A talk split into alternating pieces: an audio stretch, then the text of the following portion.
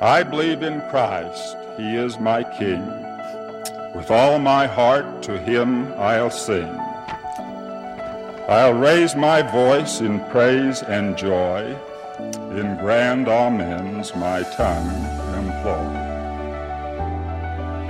Scriptures reveal the divine desires of the Lord in our behalf. Each of us should have a burning desire to search the Scriptures diligently and daily to seek the will of the Lord in our life. Brothers and sisters, on very thin pages, thick with meaning, are some almost hidden Scriptures. Hence, we are urged to search, feast, and ponder. If you are lonely, please know you can find comfort. If you are discouraged, please know you can find hope. If you are poor in spirit, please know you can be strengthened. If you feel you are broken, please know you can be mended.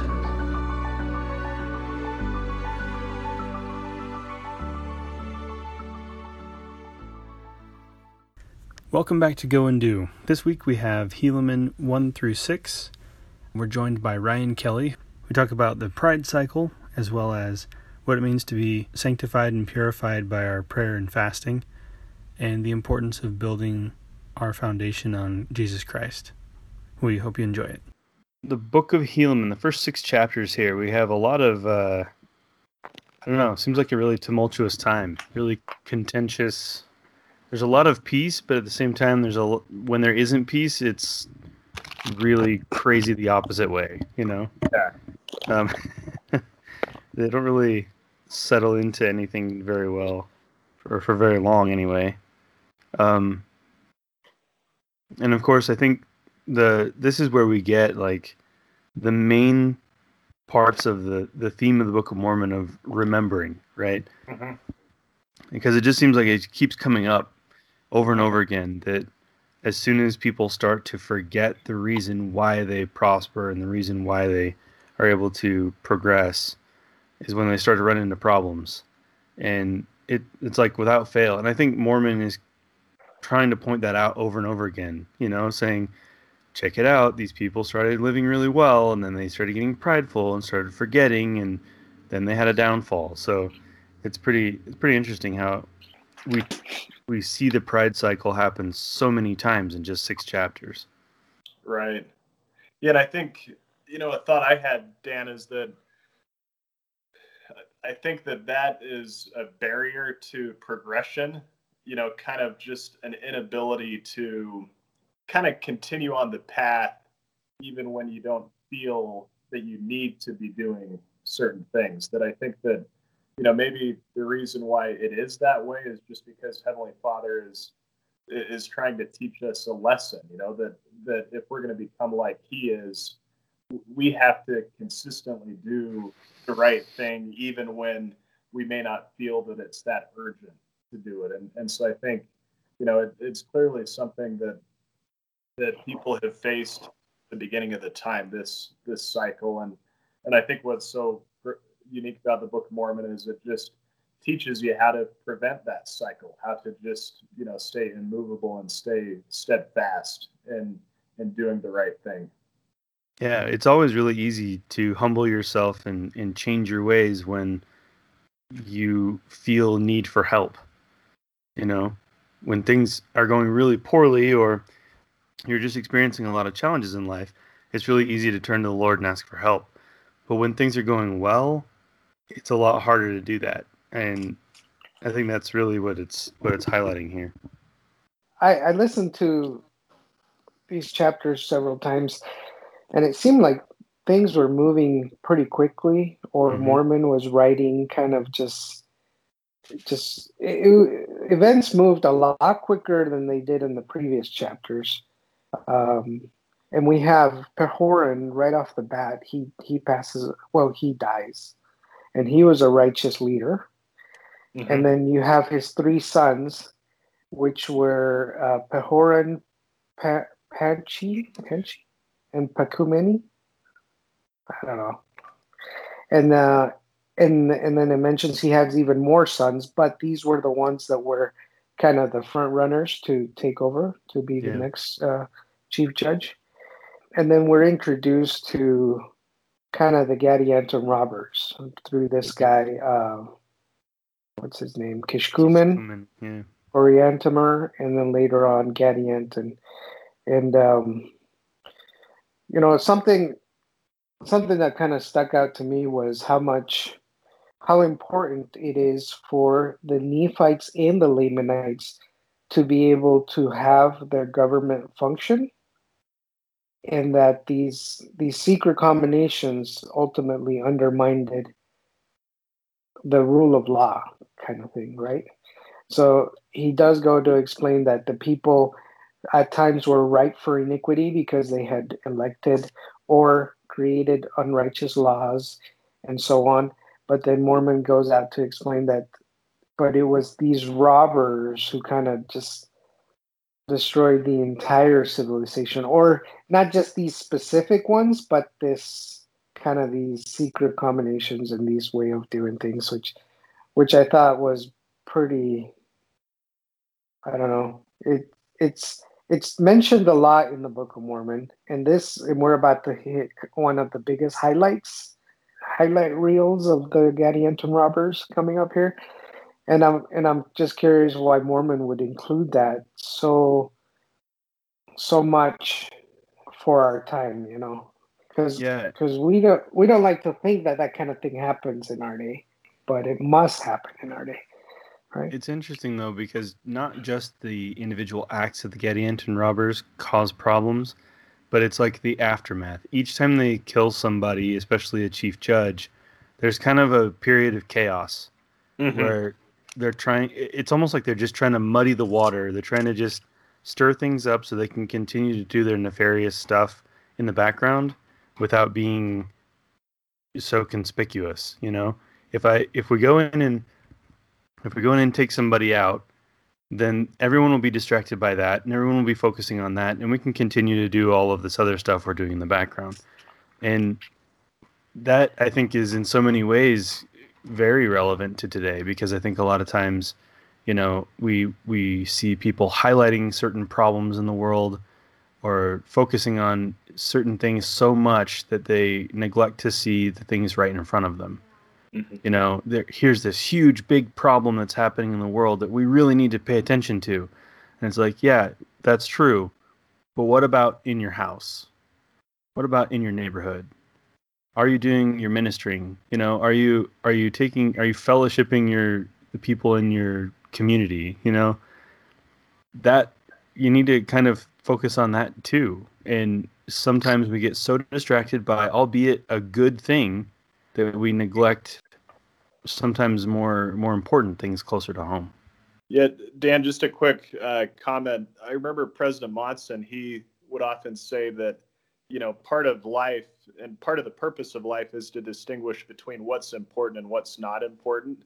And, and I think that, you know, often, you know, just because of technology and because of social media and because of cable news, that that often we just pay way too much attention. We allocate way too much of our mental energy on things that are not really that critical for our own well-being. And and and I think that you know it goes back to good, better, best. That that some of those things do deserve our attention, but how much of our attention do they do they truly deserve? And I think that you know that's clearly a tool of the adversaries to get us to to not have as much energy focused on the things that are most most critical.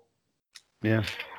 Well, even in here, I mean, there comes a time when uh, uh, Helaman is Helaman, the son of Helaman, is chief judge, and then his son Nephi becomes chief judge for a little bit, but then he kind of decides.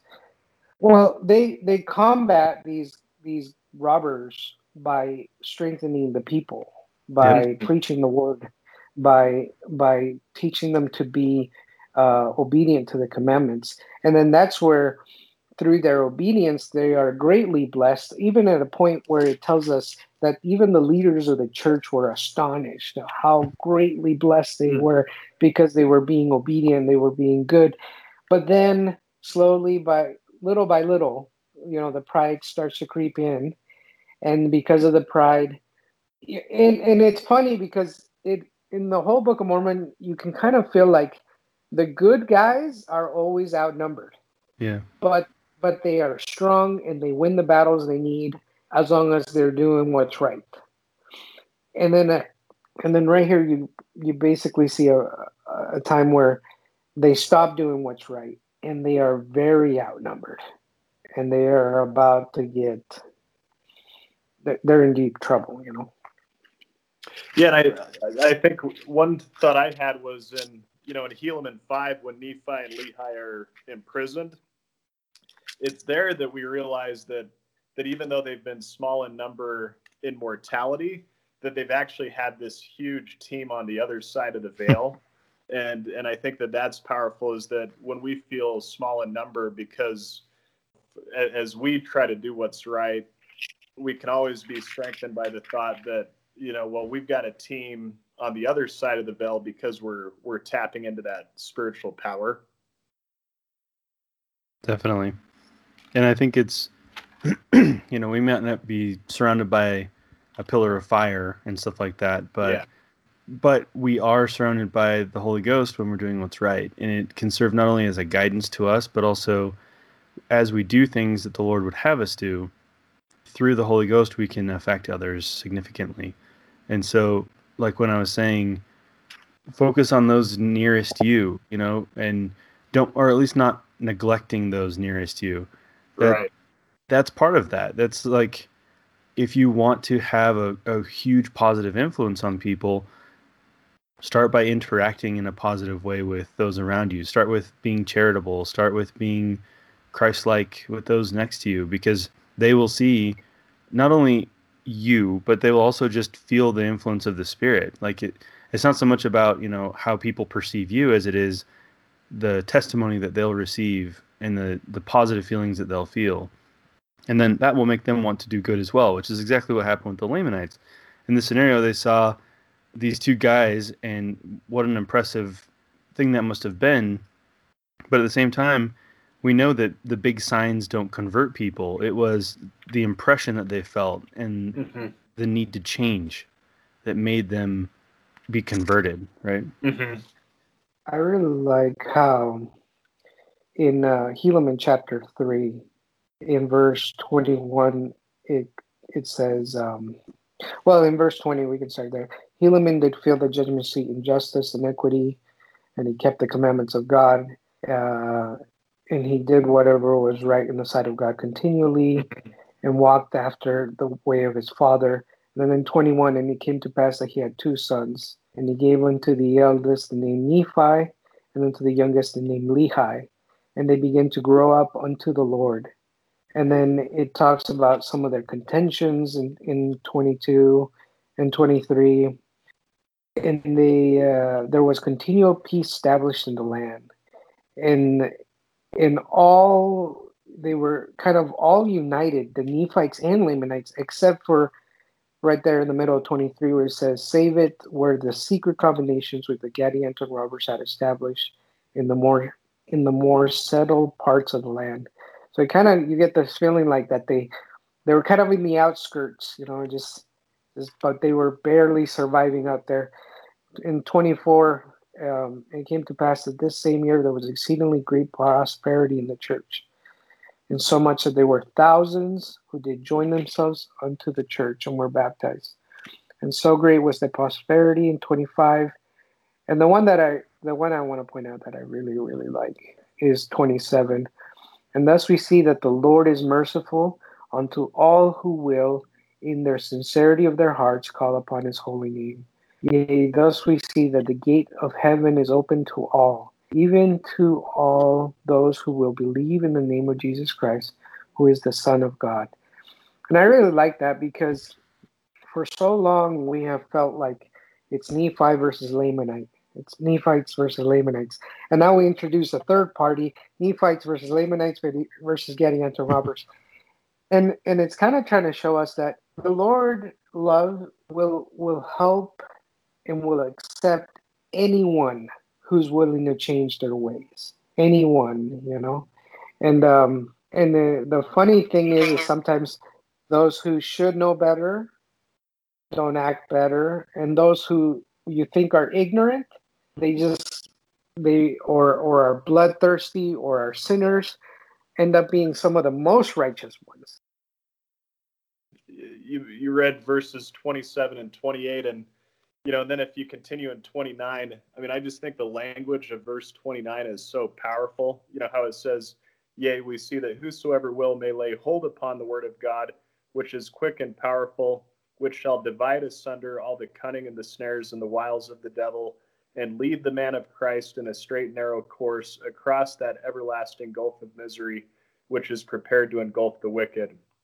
And then verse 30 and land their souls, yea, their immortal souls, at the right hand of God in the kingdom of heaven, to sit down with Abraham and Isaac and with Jacob and with all our holy fathers to go no more out.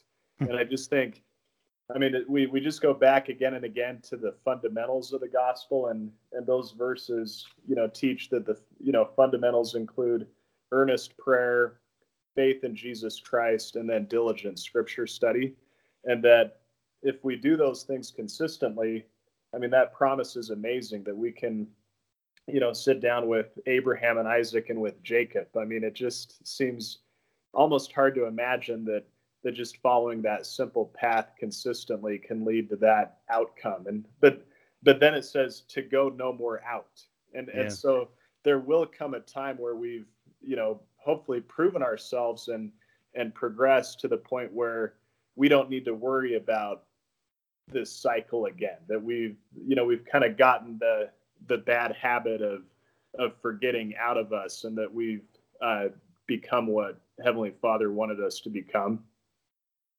yeah, and in in verse 35, it kind of explains how how to accomplish that, how to stay with that.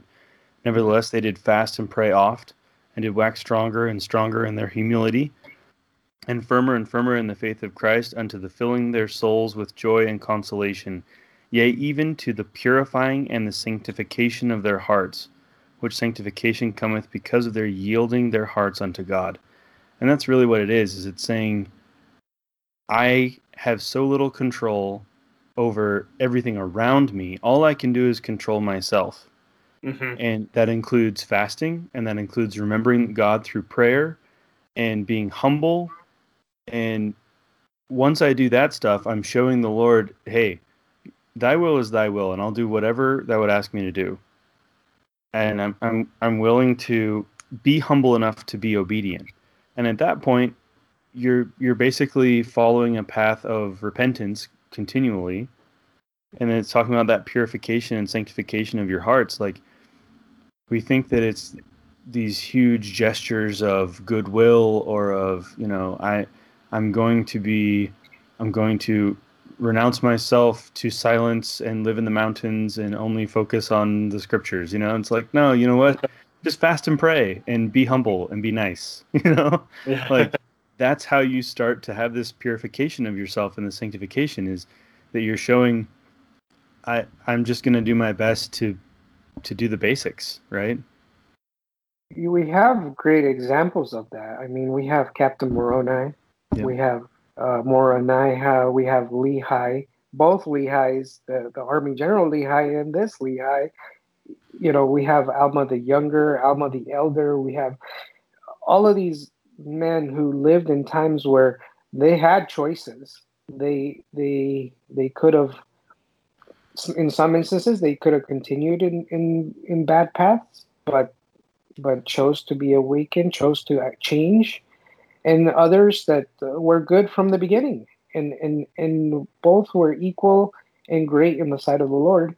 You know, I I really think it's interesting that the natural man or the world kind of values certain things as it's almost like certain aspects are are or characteristics are given such um, value that the mm-hmm. Lord does not value those things. So, for example, the, the the, the these robbers they valued power and greed mm-hmm. and and being able to protect each other and and you look at Moroni, Moroni and Captain Moroni, and so many times he would say, "I I do not delight in bloodshed."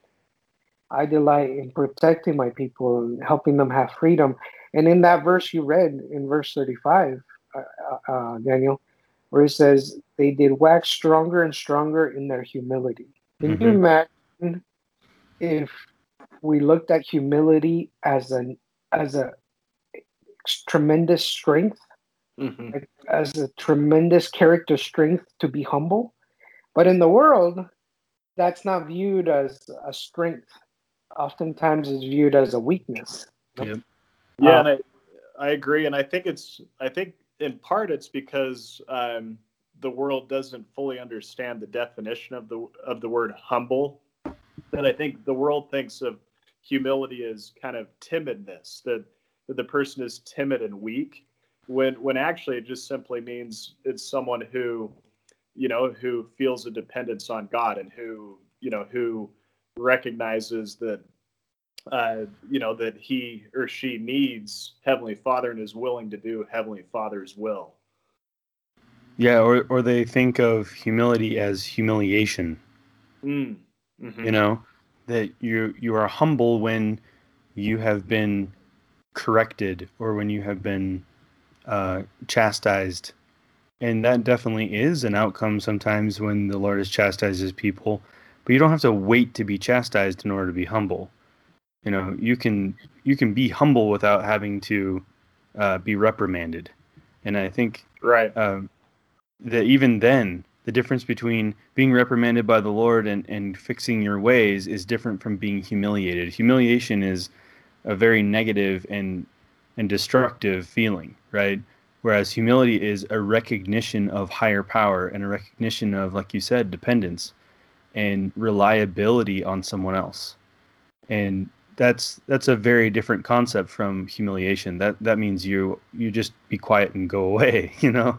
Yeah. And that's not what the Lord's asking us to do. He's not just saying, you know what, just blindly obey and be quiet. No, he's saying, be valiant, be strong, strong in your humility. You know, be willing to have the patience to to listen and to obey, and also the humility to understand that you can be a very powerful instrument if you follow what I'm asking.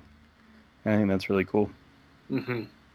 Well, it kind of goes back to you know the Lord wants His people to be an ensign, you know, to all nations, right? Yeah. To be mm-hmm. a standard, to be the salt of the earth, you know, and and oftentimes we think we don't we don't get the imagery that a standard is up there. It's flying high, it's bold, it there's no confusion of what it is, right? And and I think sometimes we think humility means I'm gonna stay quiet. I'm going to mm-hmm. like be timid, and and I mean I'm not saying we don't have to be overbearing. We don't have to be rude. We don't have to go and attack people and start fights and start, you know, arguing online. But it should be very clear. Hey, no, I I think this is what's right you'll know you know what how passionate you need to be. And in some cases there are some individuals that you you'll never you know you don't need to get into anything or or you'll share your beliefs and they'll just mock them and that's okay. We think that the outcome that only perfect outcomes are acceptable. And if we don't have perfect outcomes therefore we we must have not been on the Lord's errand. You know, you look at the people, the anti-Nephi Lehites. Their outcome was, hey, we're going to bury our weapons of war, and if our brothers and sisters come and kill us, so be it. and a lot of them did die before the Nephites. I mean, the Lamanites decided, you know, we need to stop this. This is right. And and we don't see that in our lives. That sometimes, hey, we're going to go do what's right, and it's going to appear as if it wasn't immediately a miraculous outcome.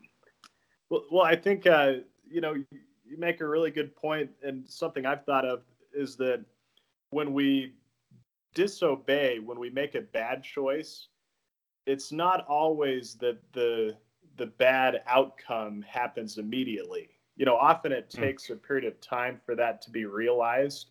You know, for us to receive the fruits of the, of that uh, disobedience. And on the flip side, when we try to turn to God and when we try to, you know, repent and try to do what's right, often it takes time before we we see the blessing, and I think that's where faith comes in. Because if if whenever we made a bad choice, if we immediately received this horrible uh, punishment from that, well, we we would never do it. And and on the flip side, if every time we did a simple act of, of faith or an act of goodness or righteousness, we immediately received this incredible blessing, you know, then we would always do that. And I think agency wouldn't really play much of a role in this. And I think we wouldn't have that uh, that exercise of faith that is required to develop true uh, lasting character. So I just your your comments made me just think of that you know that reality that that I think we need to remember that hey when we try to do the right thing when we try to repent and try to get more on the path you know we're we're venturing into a journey that takes time and it takes faith. And we need to you know capture the fruits of that often in little you know little pieces and and and not expect this huge uh just this huge change or this huge blessing to come immediately and and to get and to be patient and, and to give things time. Definitely. You know we're we're kind of in a pandemic and mm-hmm. and and whether you know we're all being affected one way or another through socially being away from people that that's if you're a if you're a social butterfly it could be really a difficult time you know? Yeah. Uh, there's economy, there's work. Everybody's job is changing somehow, you know. And um, but we're asked to continue to minister, continue to have uh, uh, the sacrament at home or at our local church if if that's allowed, right? If if it's safe. And and to continue to and, and our prophet has given us several updates where he says I'm very optimistic. We're going to get through this. Everything's going to be all right. We just need to watch out for each other and take precautions, right? And it's it's a time when you're tempted to just despair, you know, or just to just sometimes even mumble and grumble. And and we need to remember that uh, if we do what's right, it's all going to work out. It's interesting how in here there were uh, several. There was one time in particular where uh, the pride started to uh, creep in. And then the first, they said, you know, in this year, pride started among hmm. some individuals in the church, but everything was fine. In the second year, it got a little bit worse. In the third year, a little bit worse. In the fourth year, they're all apostates all of a sudden, right? and, and it was it was interesting to me because as I heard it, I thought, wow, that took four years. And as we read it, that seems really fast. Yeah. But then I, but then I thought, well, if I introduce a bad habit into my life, I decide, you know, I don't know, start cussing or, or start looking at pornography or something, right? The first month, everything may feel fine. Or yeah. the first year. And the second year, something's a little bit off, and ah, well, we'll deal with it. The third year and the fourth, and then you find yourself, how did I get here? Mm-hmm. And it just as simple for them, it was like they were so blessed. They started to judge those who didn't have what they had or weren't as well off. And from there on, it just it was a trickle effect. And sometimes we think, oh, this one sin, it isn't bad. I'm not killing anybody. It's not, you know, it's just a little thing. But that little thing leads to another thing, and that leads to another thing and another one. And before you know it, you are doing something that's very bad. That's kind of what I think Helaman was trying to instill in his sons, as I think he's seeing all this kind of stuff happening around them and how it's a very gradual thing. And in chapter five, when he kind of goes on and, gives them a, a, an amazing lecture, I think he's basically trying to say, I, I can see what's happening in society and in our community, and I just need to remind my sons of what's going to keep them safe spiritually and, and even physically. I think verse 7, it's so short and so simple, but I, I absolutely love it. Therefore, my sons, I would that ye should do that which is good, that it may be said of you and also written, even as it has been said and written of them. And he's talking mm-hmm. about the original Lehi and Nephi. But just that, that phrase, I would that you should that you should do that which is good. Do good things so that when people mention you, that's what they think of. They think of good things and they write good things about you. And I think that that's so simple. But then he goes on, you know, and it's all these remembering things. Remember the words which King Benjamin spake unto his people in verse 9. Remember, there's no way or means whereby a man can be saved only through the atoning blood of Jesus Christ, who shall come. Remember the words which Amulek spoke to, unto Zeezrom. So he's basically walking them through the scriptures again and kind of saying, You know these stories. Remember why this matters, why we have this. And then, of course, it culminates in the famous scripture, which is Helaman 5.12. And I kind of wanted to talk about that one because there's so many parts to it. And it's, it, man, it's like a and little. Dan, and Dan, would you say top five scripture in the Book of Mormon? I mean, if you, I mean, not that we rank, but uh, but I, I got to believe this is a, you know, a top five scripture. You know, in Definitely. terms of in terms of how, you know, how much of an impact it's had on people. And it really kind of like like I mentioned before, it encapul- encapsulates the theme of remember that the Book of Mormon keeps coming back to. And now, my sons, remember, remember that it is upon the rock of our Redeemer, who is Christ, the Son of God, that ye must build your foundation, that when the devil shall send forth his mighty winds, yea, his shafts in the whirlwind, yea, when all his hail and his mighty storm shall beat upon you, it shall have no power over you to drag you down to the gulf of misery and endless woe. Because of the rock upon which ye are built, which is a sure foundation, a foundation whereon if men build, they cannot fall.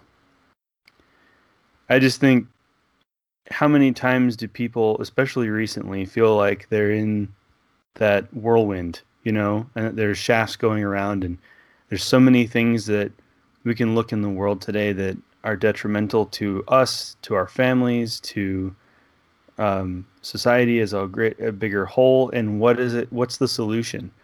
There's lots of things we try to implement, different programs, uh, different campaigns, different whatever. But it's like you know, when it comes down to it, where is your foundation? What is your what are you based on? What is your focus? What are you remembering day after day? And a lot of those programs, campaigns, whatever, they have good intentions and they're not bad, and we should probably uh, support those that that we that we feel um, align with our beliefs. But at the same time, it's like, what's the foundation built on?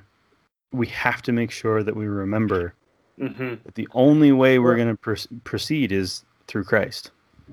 The, there's I really like that that whole section you just shared because to me this was like the one of the pinnacle moments of this lesson because we're we're even and even the previous lessons we're seeing this build up of of what's going to happen these wars uh, people falling away joining the church falling away joining the church you know and then I felt a lot when I was reading these scriptures that there were a lot of types and foreshadows to our day, mm-hmm. like what we're living through, through things like from from political things to social things to religious things.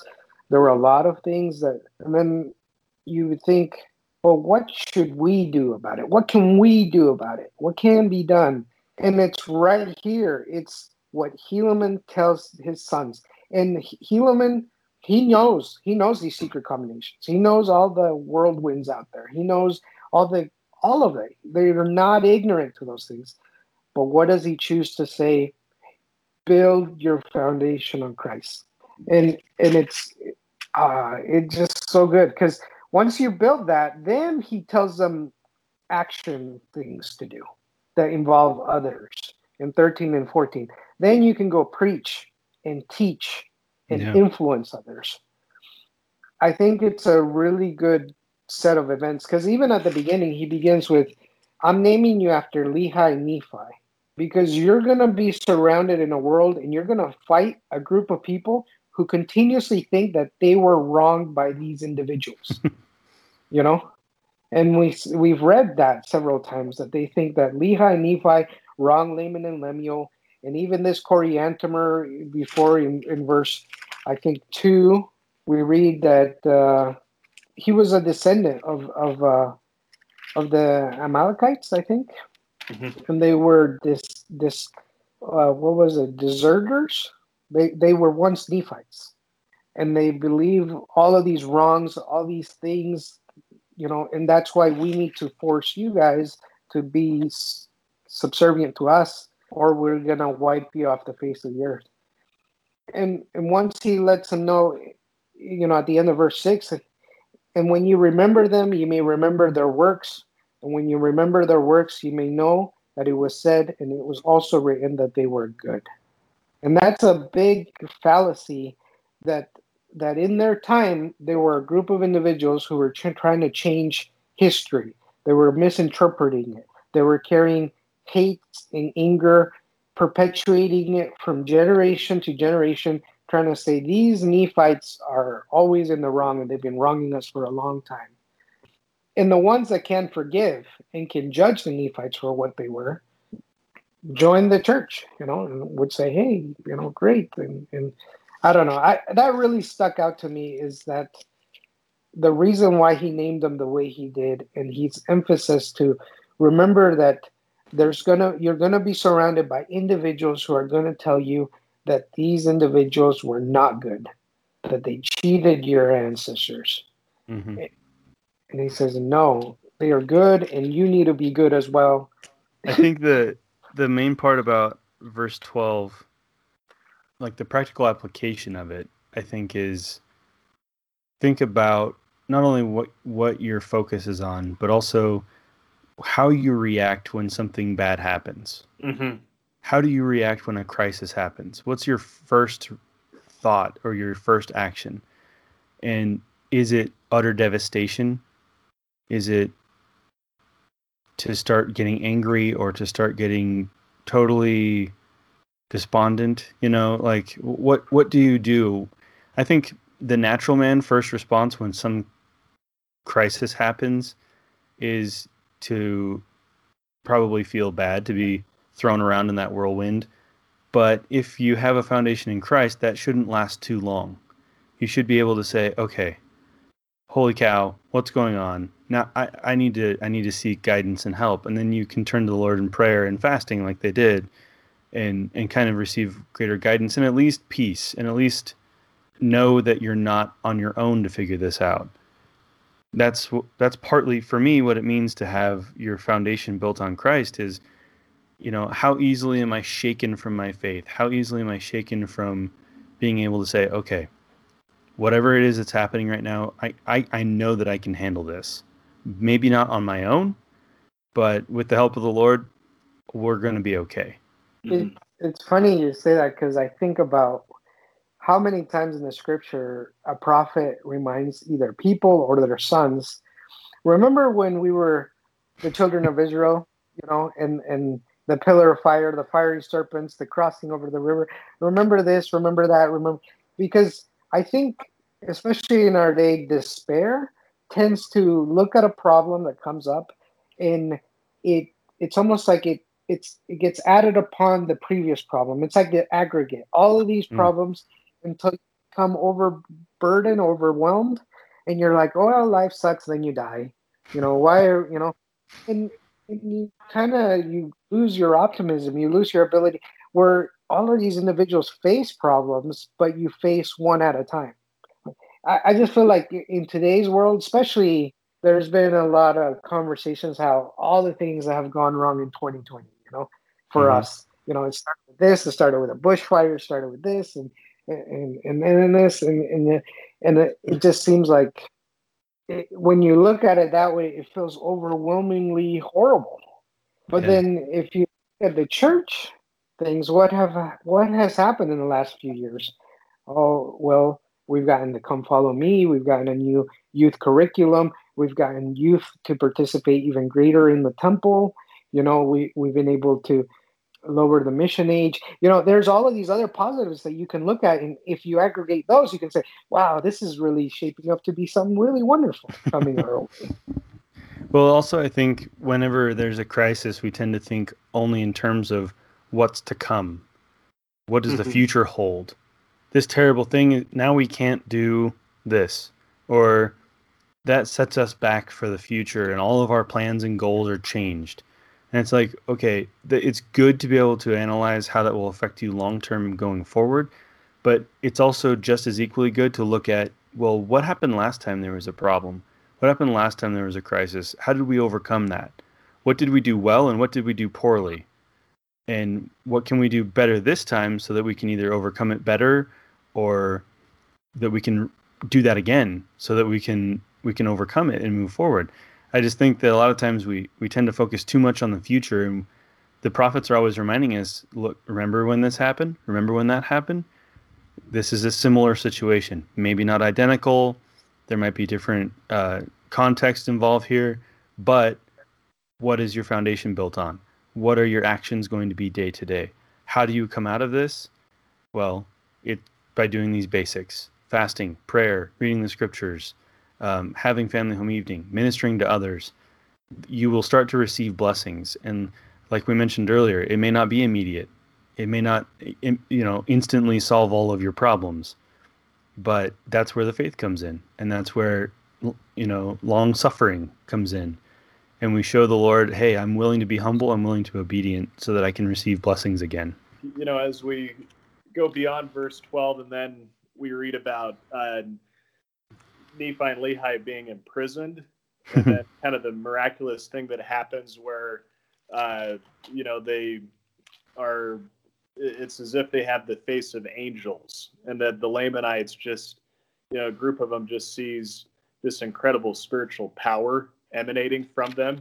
Yeah. Uh, you know, I've I've been thinking a lot about verse forty-one, how it says, um, or, or sorry, verse forty and forty-one, how it says, and it came to pass that the Lamanites said unto him, What shall we do that this cloud of darkness may be removed from overshadowing us? Yeah. And then it says, You you must repent and cry unto the, the voice even until you shall have faith in Christ. And and I think that, you know, I, I heard a quote that it's easier to act our way into a different way of feeling than to feel our way into a different way of acting. And when I when I read that verse, you know, repent and then you'll eventually get faith in Christ. I thought, well, wait, the order there is is wrong. You know, isn't it? You know, the first principle is faith, and then the second principle is repentance.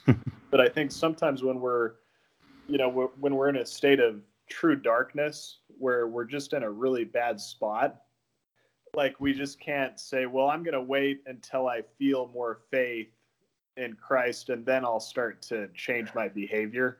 I, I, think when you're in a position like that, you need to say, hey, no, I have to start making these changes that I know deep down I need to make.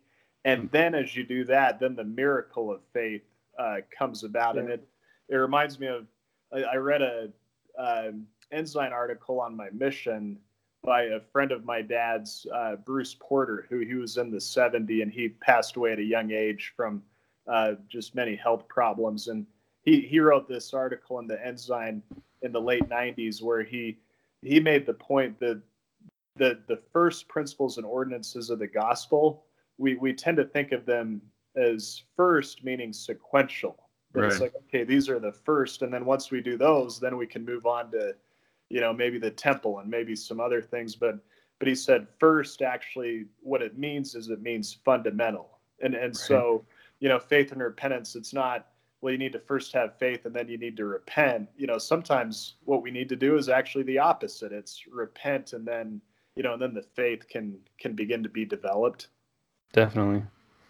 I think it's interesting to to also note who is it that's telling them to do this. Mm-hmm. In verse 35, now there was one among them who was a Nephite by birth, who had once belonged to the church of God, but had dissented from them and uh, in verse 39, now the man's name was Aminadab, and Aminadab said unto them, They do converse with the angels of God. This is a man who is an inactive member. Yeah. And who is suddenly faced with the truth again, and he's recognizing it. And this is. Yeah. Wow, sorry. this is a moment of redemption for this guy, I think. I think this is a moment where he's really recognizing, holy cow, what have I been doing? Yeah. They do converse with the angels of God, he tells them. And that's when they ask us, what do we do? And they turn to him for guidance. This guy who hasn't who's a dissenter, right? And that's when he tells him, "Here's what you have to do. You've got to repent." And I think part of me thinks he's talking about himself. Yeah. You must repent and cry unto the voice, even until they have faith, in, until ye shall have faith in Christ. He's saying that's what we need to do. He's saying it you because he's answering them, but I think also he's thinking about himself. This is what I need to do. I have to change. You know, I have then, to repent. I had the faith and I still do, but I I got to change, you know. And Dan, I think what's so powerful is that I mean, I think that there's so many I mean, so many of us in the church, you know, maybe we experience this at different levels where we have forgotten the joy of the gospel. Like it's yeah. in us, like it's in our memory, but it's not at the forefront of our memory. And when we see people doing the right thing and people living the gospel fully, and we witness that, then it kind of brings that memory more to the forefront and we see with greater clarity. And I think that's what happened to to Aminadab, that he, you know, that he, you know, he saw that manifestation of spiritual power and it just brought all these things that he knew to the forefront where in that moment he could he could think with such with such clarity. But I, I think you just make a really good point that that when he says you must repent you know he was also saying i must repent and and and and get and and and i think he probably was thinking you know what am i doing? You know you know i'm missing out on on so many of these blessings. And i think you know that happens all the time with return missionaries you know that they that they think back, you know, that they have these periods where they look back and they say, those who have kind of fallen away look back on their mission and they'll have times where they say, yeah, that mission was kind of a waste. I didn't really know what I was doing. I was naive and and boy, I just went along and and and then they'll have a spiritual nudge or a spiritual experience and then and then they'll think, wait a second, that was an incredible two years. The experiences I had were unbelievable, and the peace and the light that I felt was unbelievable. And I would do anything to get that back. And, yeah. and I that that's why it's so important that we live lives of influence where we do our ministering and where we serve in the church because that will give us the opportunity to have our lights shine and and we can touch people who are like Aminadab and and help them to slowly begin begin that journey back. And if and if you know people or if you are an Aminadab, right? Know that you can not only can you come back to the truth, but the Lord needs you as an instrument to convert others. Mm-hmm. That you're not it's not you're not long long lost in this moment. I mean, this is a guy who in that moment was probably being reconverted to the gospel and was at the same time helping convert others. And I think oftentimes we think, well, the only way that I can be an effective missionary or the only way that I can have a great impact on others is if I am just absolutely a dynamo, that I'm stalwart, that I have a perfect testimony and understanding of everything. And I don't think he did, but he knew enough to know first we got to repent and then we need to have faith, you know? yeah. that, Let's start there. yeah. Comes back a little bit to the the that scripture, you know, the Lord looketh upon the heart. Man man man seeth for outward appearance, but the Lord looketh upon. But this is very similar to the story in Alma chapter 17, 20, 19, 20, where Ammon and Aaron teach King Lamoni and then teach King Lamoni's father. Mm-hmm. And then I forget the name of the servant. Uh, she was a woman who was Nephi by birth, and she knew what they were talking about. And when everybody had fallen to the ground, she kind of, the people were, oh, something's going on. She says, no, no, this is something good. And she has a moment to testify to them and kind of helps. I don't know. It, it's very similar to to that situation, which to me I really like because, like you guys are saying, it means that everyone is accounted for for the yeah. Lord. And and who's to say that this individual didn't have to be in that situation so he would have this opportunity you know and and sometimes we think that what i like to say is yes we have agency and yes we make mistakes but the savior can turn our mistakes into opportunities and successes through repentance you can learn from your mistakes uh, where as the world would like for you to feel like a mistake is fatal. You're tainted. You'll never be the same. You mm-hmm. you know you there's no coming back, right?